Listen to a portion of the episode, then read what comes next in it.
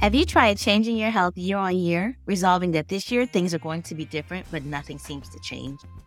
Oftentimes, when things are not changing, we're following many wellness myths and not looking at the full picture, including our nutrition, recovery, stress management, leaving out mind body connection. I want to introduce you to Wellness Redefined, a new podcast from Rifelion Media that's here to dispel all your myths about wellness and fitness while sharing stories of how we redefine what it means to be healthy. On each episode, we'll be talking to experts from all walks of life who will share their own unique wellness journey and offer their perspective. I am your host, Tamika Rochester, founder and CEO of Harlem Cycle, a premier wellness space in New York City with a focus on indoor cycling. I've been an advocate for wellness since as early as I can remember. So if this sounds like something that could help change your life, go ahead and pause the show you're listening to and subscribe to Wellness Redefined on Apple Podcasts, Spotify, or wherever you get your podcasts.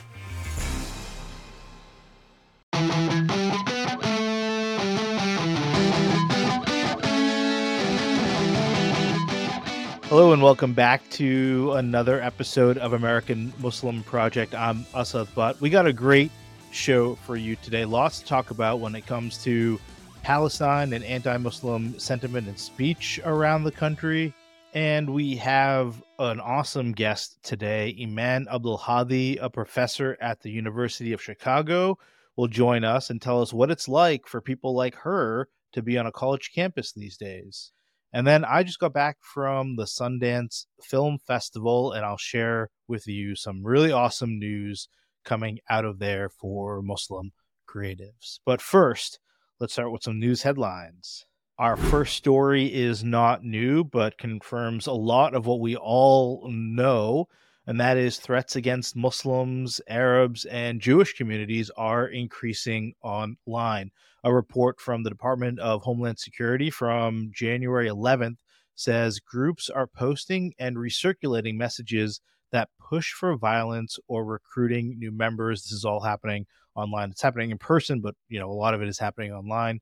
The report is concerned about videos of overseas violence related to the war in Gaza and other other places, inspiring unpredictable domestic lone attacks. And as if predicting what would happen, this week a group of pro-Palestinian protesters at Columbia University were sprayed with a powerful stink spray. According to a report in The Hill, the students filed a police report saying two other students were responsible and that the odor caused them not to become nauseous and have headaches. The New York Police Department is investigating, saying that it could be a potential hate crime. We'll follow that story and provide updates. And now moving on to one of the more egregious acts of alleged hate. This is the story from Vermont, where three college age students were violently shot at while walking. This happened in the fall. The victims recently talked to NBC News for the first time, saying how this attack, this kind of attack, is something he expected would happen to him growing up in the West Bank and not in Vermont. Here's one of the victims, Hisham Awartani, talking to NBC News. Tahsin and I were both wearing uh, the kufiya, like the traditional Palestinian headscarf, uh, for a variety of reasons. Like, I mean, like, practically because it was really cold, but on a more, like, you know, meaningful sense, it's because that we felt as Palestinians during this time period, it's important for us to show our identity and to show that we exist and that we're human. Just walking along the street, you know, this man comes down the porch, approaches us, pulls out a pistol, like I just remember gunshots and falling down. The alleged gunman is 48 year old Jason Eaton, who lived steps from the shooting and had an arsenal of weapons in his apartment and he's been arrested and claims to be, quote, not guilty of murder. And now we have an update for you on the story of that former Obama White House official who spewed Islamophobic rants at a food cart truck worker in New York City in the fall. You guys have probably seen this video online. Stuart Seldowitz is the person who hurled that abuse towards Muhammad Hussein at the New York City Adam Halal food cart. Um, and we found out this week that he's not going to be charged with a hate crime, which is just ridiculous. If you heard the video, it it is as uh, cut and dry of hate speech as you can imagine. Um, instead, Seldowitz will be taking a 26 week anti bias training course. For those of you that haven't seen the video, the harassment began on November 7th. And you can see in a series of videos, Seldowitz come to the food cart uh, and just continuing to harass and verbally assault the staff at this food cart. It just it it is one of the most craziest things that you'll see. Cell phone footage went viral, and Seldowitz was like a really prominent person in the State Department. He worked specifically on Israel and Palestine policy for the U.S. State Department, and you can hear him in this video insulting the prophet and berating the vendor over the war in Palestine. I'm personally glad that he's going to get some support and training and hope that that will help change his views. But given his status as a high ranking government official, the punishment just for me doesn't fit the crime right now. And I, you know, also hope that Mohammed Hussein, the cart worker, and the other people that work at that cart um, are getting the support that they need to. And now on to Florida, who just recently got their governor back this week. Uh, the South Florida Muslim Federation Conference was canceled by a Marriott hotel due to concerns of potential anti Semitism. The cancellation happened just days before the event, according to CBS Miami.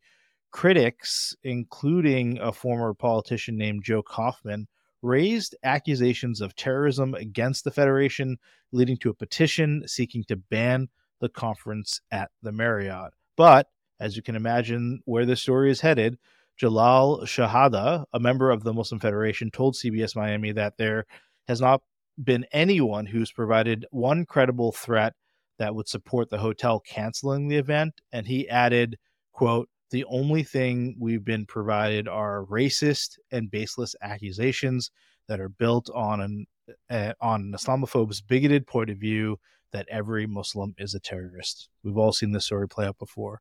Marriott themselves cited increased security risks as this the reason for canceling the event, prompting the federation to go off and seek another venue.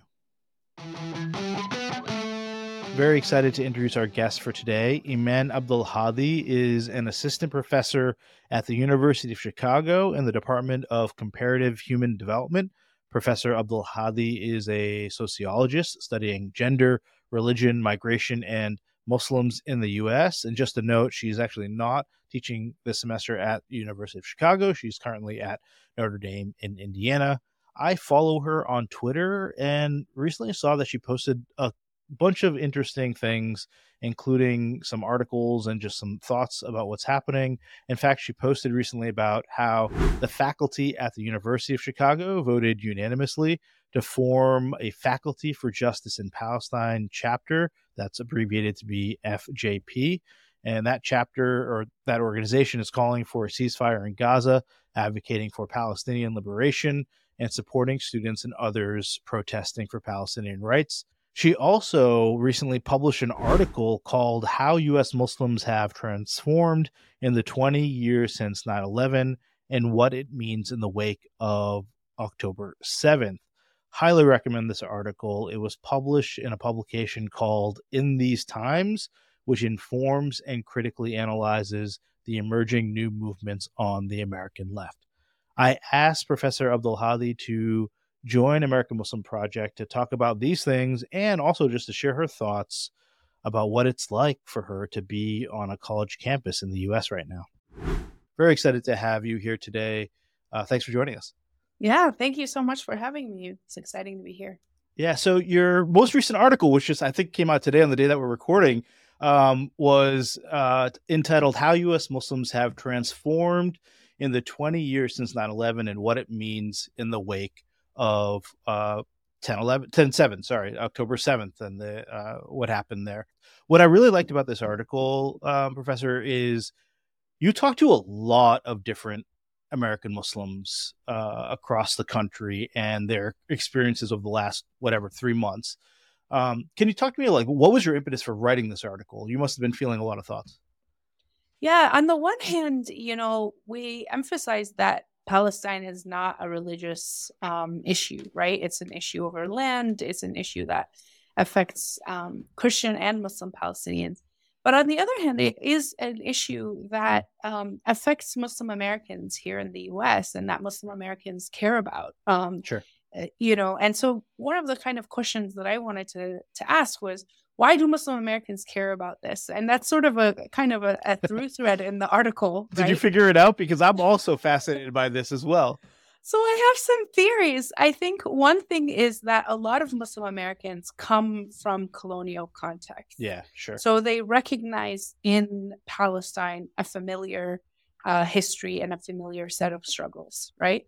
Yeah. Um, the other thing is, and this is what I one of the kind of findings in the piece is that Muslim Americans, many of them grew up politically in the context of 9 11, right? Yeah, right. So, right. this is a context in which people became very aware of American empire, right? This is the US launches two extremely destructive wars, and in fact, many more than two, destru- two destructive wars Yeah.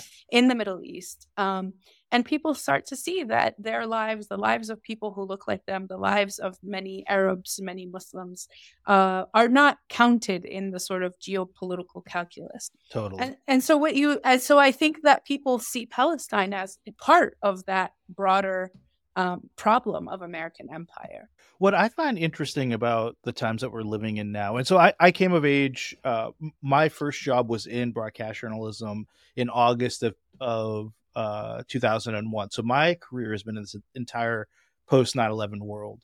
And what I thought was really interesting about the piece is that you talk about how Muslims are feeling both invisible, but then there's so much social activism and protesting. So there, in a lot of sense, there are more. They are more visible as well. And I, I, can, I can you talk a little bit about that? Yeah, I think that in in the article and in general, we see that we are very visible as political subjects, right? As people that are debated, whose presence is seen as either a problem or a good thing. Like we're used as proxies, and we're used to that, right? Yeah. So we've we know the cycle very intimately, where every time there's a political campaign, suddenly everyone's talking about Muslims Yeah. but when but when it comes to our own feelings as human beings right and i think we see that in the article and the in the various stories we d- we are invisible so that's the way we're invisible as people right Yeah, as sure. as as as stories as lives as you know concerns those things are invisible but we are visible politically and i think we've been very good at sort of um being like okay fine let's do it we're gonna Yeah, organize totally. you know Yeah, certainly. yeah. Um, I think for for me, you know, I I was um living in Boston just a couple blocks down from or not living working a couple blocks down from when the the Boston Marathon bombings happened. And you know that was whatever 6 7 years ago. And even at that time my dad was like don't wear a beard out and about. Don't like you know don't be visible.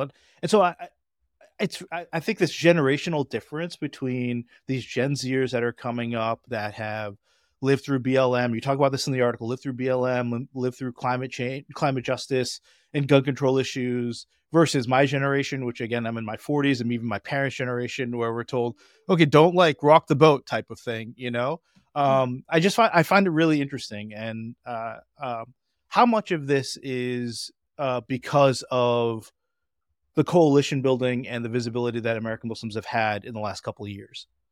I think a lot of it. I, I think also there's a sort of precarity that the first generation, you know, had, right? Where people didn't, you know, maybe they felt more precarious in their immigration status. They maybe felt more precarious at work. They felt like, and a lot of us, you know, we grew up in this society. Yeah. Um, there's nowhere to go, right? We Yeah. are American Muslims, right? Like, Hundred percent. I mean, I, I get people on Twitter every day telling me, go back where you came from. And I'm like, there's nowhere to go. Yeah, There's right. nowhere for me to go. Way and to so go, I right, think for sure. and so I think for for for many of us who are born here, there's this sense that you know you gotta you gotta just it's we have to face the facts and we have to do something about it. And in some ways, that's because we're less precarious than our parents, maybe legally or socially. Uh, This has been a very upwardly mobile um, community too, and I think that that matters. Um, but yeah, I think there's a huge generational difference. But I think we've also I think the coalitions have been very important in that we've built support with other people, but we've also modeled our organizations and are organizing on the successful models of other Yeah, communities. Um, yeah, for sure. Yeah, I definitely agree with that. Uh, One other thing that I really found fascinating, and you touched upon this in the article, is how a lot of Muslims feel, American Muslims feel that their non-Muslim friends just don't get it, you know, or just they're not engaging in these conversations or aren't aware even of what's happening or how bad it is in in in Gaza uh, and beyond.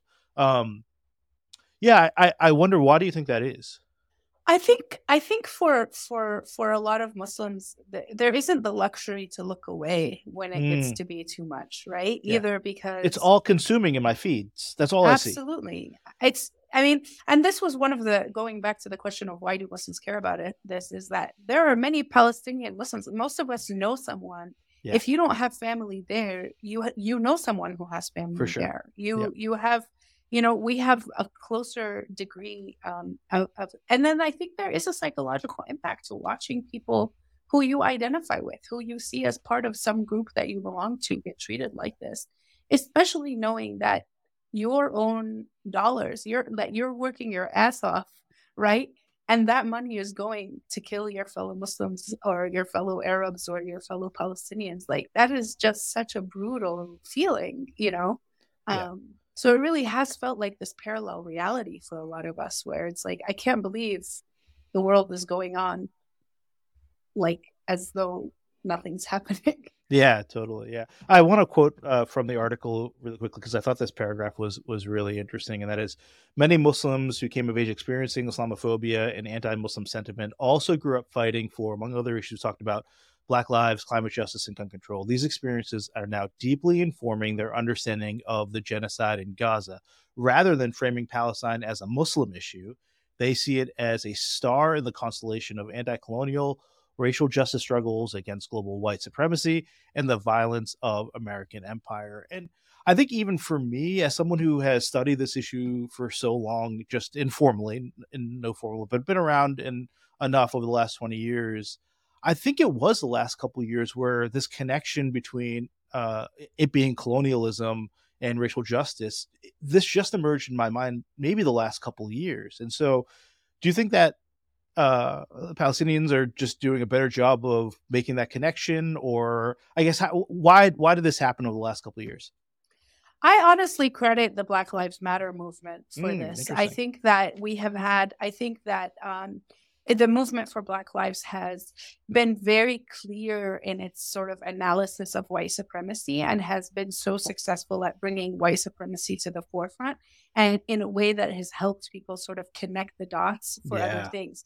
Also, Black leadership in this country, and this goes way before the movement for Black Lives, this goes all the way back to radical organizing in the 50s and 60s, has always been clear on the question of Palestine as a solidarity question. And so I think that in many ways we are we are as as usual and i think people of color in this country are always reaping the fruit of black effort and black labor. And i think in this case this is this is a similar um this is a similar thing that's happening here. Yeah.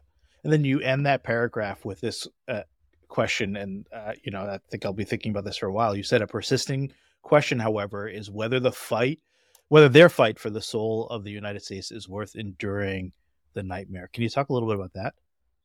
Yeah, I mean, I think there was a big kind of difference in the people that I interviewed, the folks who were newer to the US. There was this kind of sense of what the hell am I doing here? Why Yeah. why should I put myself through this?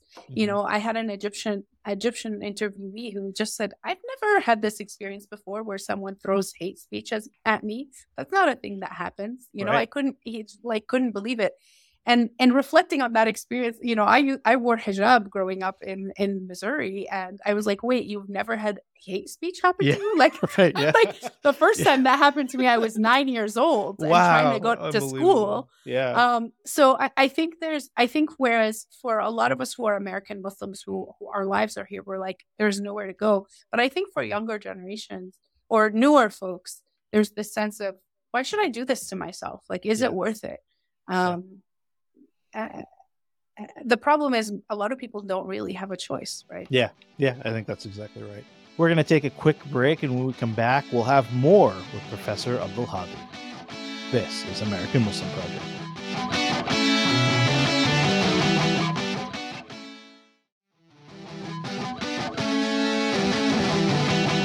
All right, welcome back to American Muslim Project. My guest today is Dr. Eman Abdelhadi, a professor, assistant professor at the University of Chicago, and doing so much more.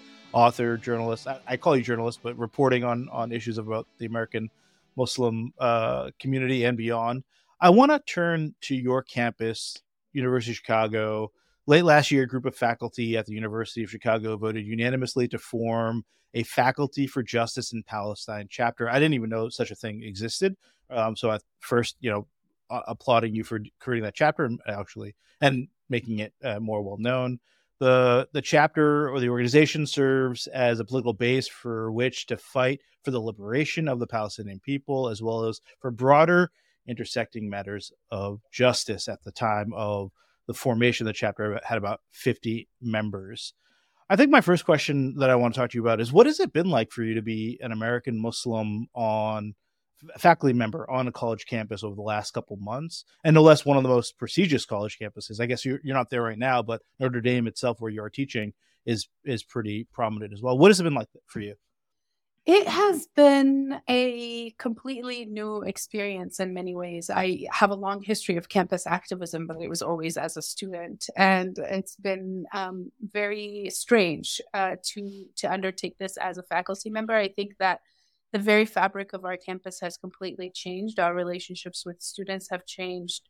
Um, a lot way? of so I, I think a lot of so a lot of the organizing uh, that now FJP is is is doing. It started with us trying to just support our students. Mm. So I think many of us woke up and realized, oh, we're in this new McCarthyist era where yeah. we're having some of the highest levels of repression of student activism and speech that that we've seen in the last you know century, and um, and so a lot of us were scrambling to say how do we support our students you know I, our students on the one hand we you know colleges are constantly talking about the mental health of their students and then a genocide is happening and there's right. kind of you know not only are students not supported in watching this trauma unfold and in many cases seeing it happen to their families right. but they're also being actively harmed and actively repressed and and punished for um, speaking out against this genocide.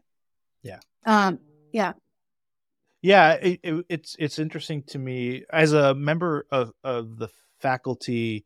You you talk about or the the um, the kind of outline of the um, FJP talks about the most securely employed among us need to protect more vulnerable members at all times. Why was that included? So faculty really range in their uh, level of precarity, right, as workers. So you have people who are on the tenure track, um, which means that you know eventually they sort of do all the right things, and the, the university deems them worthy of tenure, permanent employment. Um, uh, or they are contingent, which means that they have much shorter contracts, sometimes right. as short as one term. Um, and and so there's there's a sense that you know the people who are punished, and we've seen this throughout the country, that the people sure. who are most likely to be suspended or have their classes canceled are people without that are not on the tenure track. Although people on the tenure track have also been targeted. And I will say that that's one of the things that's changed for me. I mean, I, I was always vocal about Palestine, but you know, my work is not on Palestine for the most part. It's it's related to Palestine because I study American Muslims, but um, I'm not tenured yet. I'm on the tenure track, and you know, there was this kind of moment of like, am I gonna not say anything yeah, about this? Right. Um, and it was very clear to me from the very beginning that I there is no job on earth that is worth me not speaking up against the genocide. Yeah. I don't totally.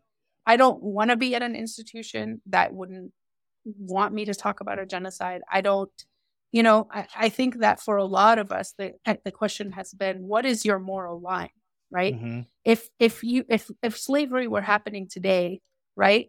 If if we were in the era of South African apartheid, if we were in the era of civil rights, which side would you be on? And the question is really, how much are you willing to risk? Do you have, if your moral line is not genocide, then I don't think you have a moral line. Yeah, that's a really, you don't have yeah, one. Right. There's right. nothing that you would be willing to risk, risk your career or your livelihood for. and that's something to come to terms with but but yeah. i you know i felt very strongly and especially i mean for me i'm the only palestinian faculty member that i know of sure. on the main campus of the university of chicago there may be one in the medical school sure. but um so how can i face my students how can i claim any any moral clarity if i can't if i can't you know speak up and what and what's the point what's the point of my position if it can't be used are, are you worried about your safety uh, in any way Oh, I have been worried about my safety at various points. At you know, I had uh, some tweets blow up, and I had people sort of send me very threatening messages. I've no, no. gotten hundreds, if not thousands, of racist, um, violent um, messages at this point. Um, I feel lucky that I'm on sabbatical this year and that my whereabouts are somewhat unknown. Unknown, yeah. otherwise, it's very easy to find my office. Wow. Um, oh no! So I have worried, and I think, like most Palestinians, you know, I wear a kufiya every day. I wear some symbol. I've worn some symbol of Palestine on my body every day for the last 105 days. Um, and yeah, it, it's scary. I'm glad. I'm definitely glad that you're safe, and sorry that uh, yeah, you're feeling you know threatened. Thank you. I I think a lot about the other form of threat uh, outside of the physical one, and that is a labeling of people, uh, especially being labeled an anti-Semite by people that yes. support the state of Israel. I mean that I think that is a huge fear for a lot of American Muslims or supporters of of Palestine or or or whatnot. Can you talk about that in terms of your faculty members? I, I imagine students are feeling that, but uh, other faculty members are they um, self censoring for fear of being labeled an anti Semite? I think I think that um, I think that people who were self censoring have increasingly moved towards not self censoring because of the dire situation that we all find ourselves in, and because of the strength of the movement in terms of claiming over and over that anti Semitism and anti Zionism are not the same thing. And I, I think most importantly that the presence of Jewish allies in the movement has been so significant. At U Chicago, we have a U Chicago um, Jews United for Palestine group that formed pretty quickly after wow. these events started happening. I think for me, you know, there's always, I think these things, at the end of the day, I know I'm not an anti Semite. I've never been an anti Semite. Yeah, I, sure. My record stands extremely clear. Um, you know, like I, you know, I and i'm not i'm not even gonna so uh, to me it's like if you're going to call me an anti-semite you need to justify that claim i don't yeah, need to sure. dignify a baseless sure. claim with a response much less with self-censorship yeah I, yeah I, don't disagree I, I think that um a lot of these kind of doxing websites that have emerged that label people for just being supportive of uh, the Palestinian cause. I think uh, you know people on um, that have worked for me in the past have you know have been doxxed in that way and it's i think it's for a lot of people just it's super scary um, especially because they are they seem to be targeting a lot of young professionals early you know in their careers um, uh, as a way to you know um, uh, censor them and, and shame them essentially. Um, yeah. so uh, one my final question to you is is do you think that the dialogue on campuses now and i know you know you're just an n of one at, at the campus that you're at now but like do you think that there's dialogue happening between students between faculty like that people are becoming more aware and changing their their views and opinions? Or are people just really like you know in their own zone and and aren't you know willing to change Absolutely. I think that dialogue is happening. One of the things we know, you know, to put on my sociologist hat is that people form their opinions and thoughts in social movements. It's not that they come to social movements having already formed. They have inclinations, they have things, but we are seeing people um, in dialogue. We are pe- seeing people shift. We are pe- seeing people learn. Uh, and it's really a beautiful thing. There have been dozens of, of, of events, even just on our campus at this point. Um, and each one, I think, makes makes a difference. Um, yeah. We see that every day. That, that's so great to hear, and thank you for all the work that you're doing. Um, and we're uh, we'll be supportive in any way that we can. Dr. Eman Abdelhadi, thank you so much for joining American Muslim Project. We will. Thank you so you much for having me. It was such a pleasure. We are going to take a quick break. When we come back, we'll have some cool entertainment news that's applicable to the American Muslim community. We'll be right back.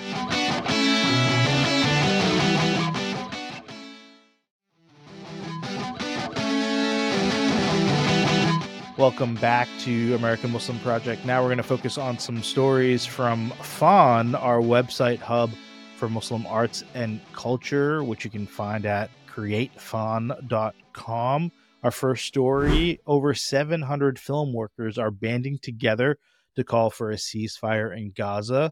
Called the Film Workers for Palestine. It's a call by and for filmmakers and cinema workers to stand for an end to genocide and for a free Palestine. On their site, they have a public statement of solidarity from film workers for Palestine and call for other film workers to add their names. I think the last time I saw it had about 700 names on the list. Um, and part of the group was out in force actually this past week at the Sundance Film Festival, where I was in Park City, Utah. Um, and they were seemed like they were protesting um, and raising awareness every single day. Good on them. And in other news out of Sundance, the Muslim Public Affairs Council's Hollywood Bureau held an amazing event bringing together American Muslim creatives called the Muslim House. The event brought together about 200 or so people to help support Muslim storytelling in the arts. I was there as well. It was really just a phenomenal event. The biggest announcement, though, came from the Doris Duke Foundation. They made a really groundbreaking announcement. You can see here they will be giving out $6 million in grants, including supporting MPAC's future Muslim houses at film festivals. The majority of the money, though, will be going to the Center for Asian American Media to launch the U.S. Muslim Documentary Fund there. Basically, $4.5 million going to support documentaries by and for American Muslims. And then one final note our friends at the Islamic Scholarship Fund have opened up applications for their scholarships for future change makers. The scholarship is for American Muslim students interested in media and politics who demonstrate potential to impact public opinion. Applications are open now until March 21st. Over the years, the organization has awarded an impressive $2.3 million in scholarships to over 500 alumni the scholarships range from $3,000 up to $10,000. Highly recommend that you apply if you're young enough. Um, and if not, please share that. Uh, it's an awesome opportunity for those that want to get involved in media or politics. We'll have links in the show notes to how you can apply. And that's going to do it for this episode of American Muslim Project. Thanks for joining. American Muslim Project is a production of Rifelion Media. We'd love to know your thoughts. Email us at info at rifelion.com. That's info at R I F E L I O N.com. I want to thank today's guest, Dr. Eman Abdelhadi, and thanks to producer Ari, and thanks to you. We'll see you next time on Asad Butt.